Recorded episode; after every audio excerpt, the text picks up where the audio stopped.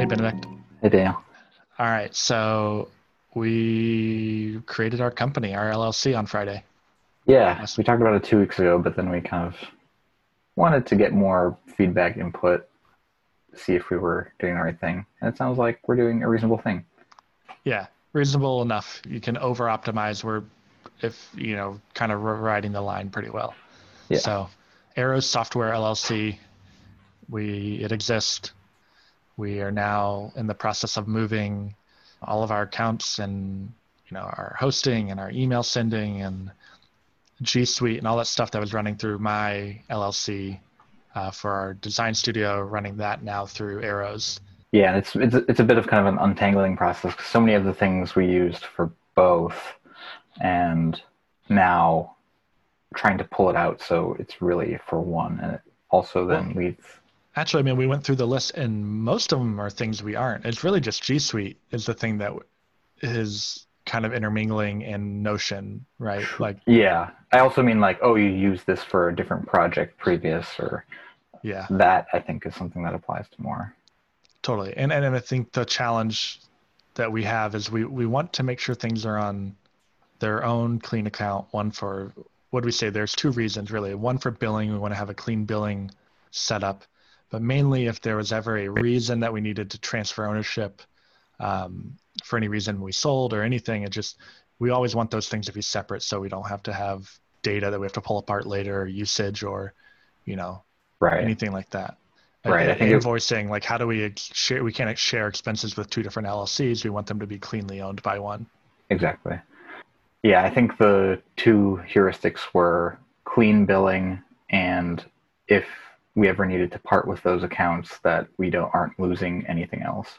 So, you know, whether that's uh, emails for the agency or uh, you know anything like that.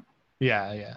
And even though you know Arrows is will subsume and take over the agency, ideally, you know, next year as as the year unfolds and the agency will be less active, there will always be some sort of activity on that account, and you know they will need to be separate.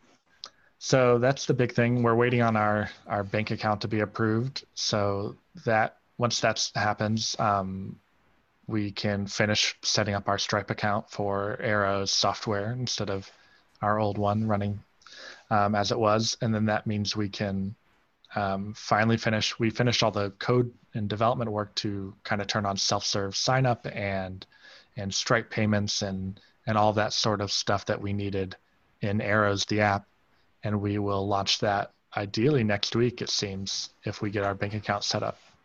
Yeah, so the right, the bank account's really the thing that's holding us up a little bit where we don't want to open self-serve and not run it through all the new accounts. So that's that'll be the clean separation point between old and new business is the public self-serve sign up.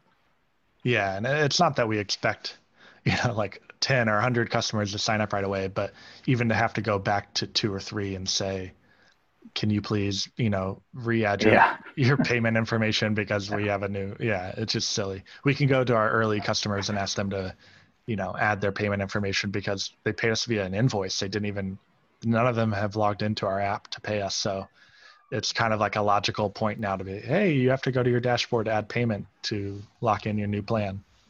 So, all right, this gets into an interesting question. We went through our our all of our SaaS tools, um, which had been running through my debit card for my business, and I'd kind of mostly been managing them. You know, you were an admin user, user on most of them, if not all of them, and then, but you weren't really dealing with most of the business side of it or the expense side of it.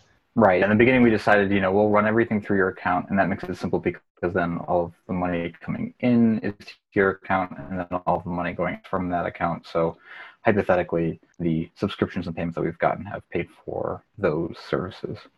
Yeah.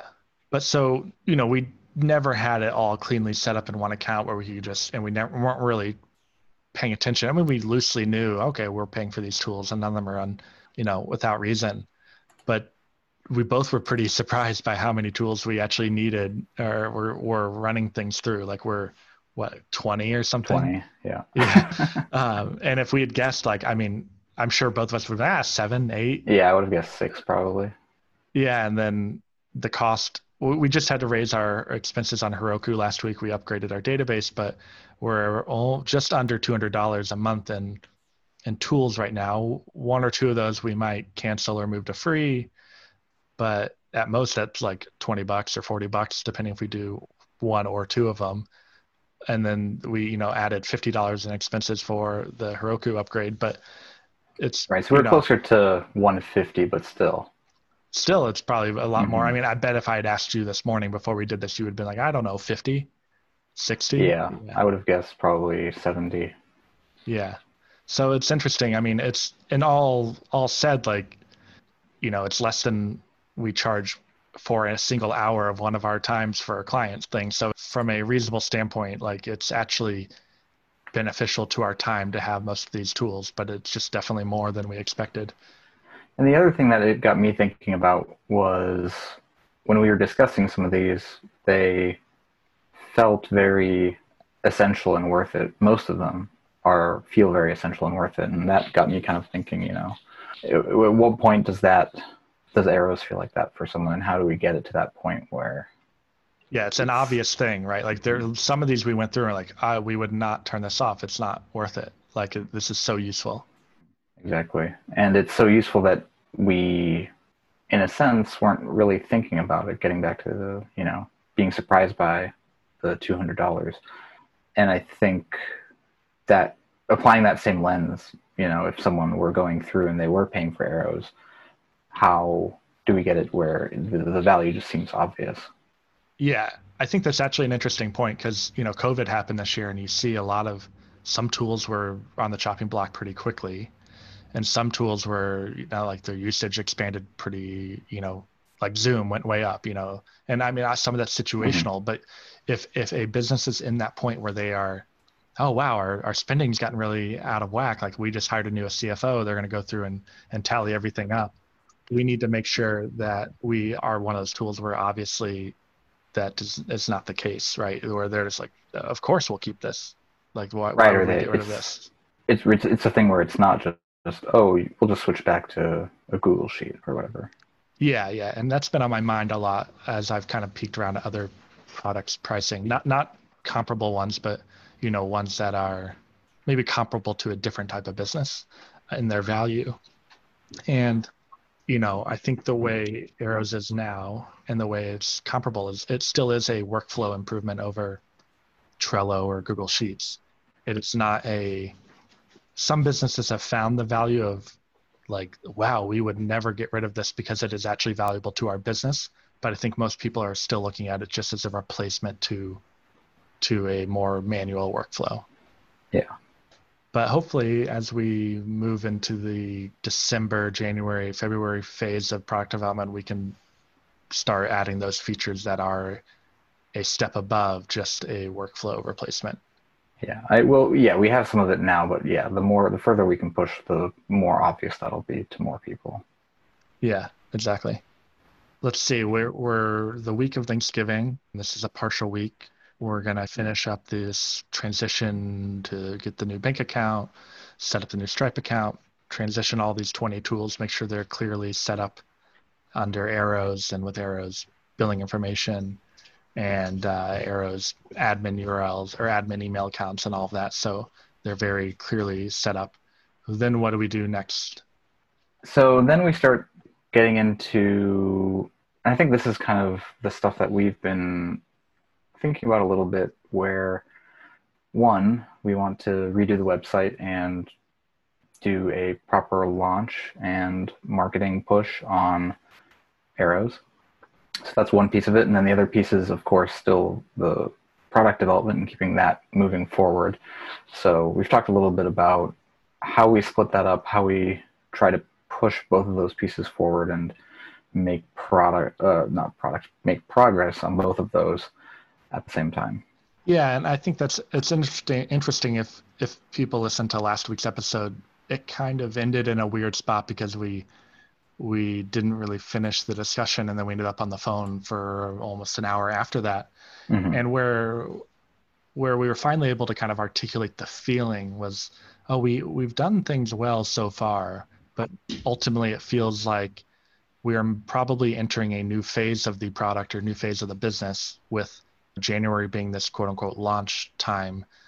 So we've done great, but from there on, we need to think about how do we move things, marketing and product, move them forward together in lockstep. So, right. You know, in big P, right, and that that's that stems from a few things. One, like we've talked about a lot, is the product's kind of at a base level of quality and expectation for what should be there.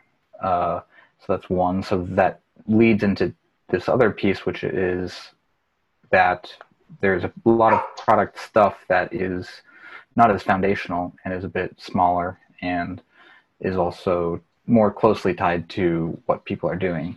Uh, so, for example, today we were talking about, you know, how do we get the smallest version of uh, an API going? Just setting sending things through Zapier and doing use doing that kind of minimum viable API work and doing that rather than because uh, it's not obvious to us how people will use it or what they will do with it in the same way that all of the work that we've done up until this point is obvious that we need to do this work and it needs to be good and it needs to be somewhat polished.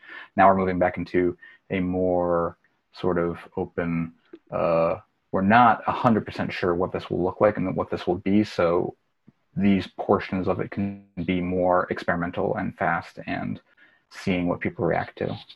Yeah. And, and then while, you know, a lot of those things maybe don't need as much design or as much time from both of us. So then one or the other of us can be putting time into blogging things or making updates to the site or promoting you know our, our content in different places and and and kind of really pushing more of the sales and marketing stuff together while there are features being built yeah. and not feeling like this period like we've had the last few months where oh we're mainly doing sales or we're mainly doing product and the other stuff is kind of lagging behind if we can keep things moving forward or at a similar pace even if both are maybe a little bit slower I think that would probably feel better. Yeah. So December is yeah going to be a lot of website update work, all things kind of planning for uh, January launch, and maybe we'll be able to launch some features in, in the API space, but that that'll yeah. probably maybe be slow as we as we lean to kind of closing out the year.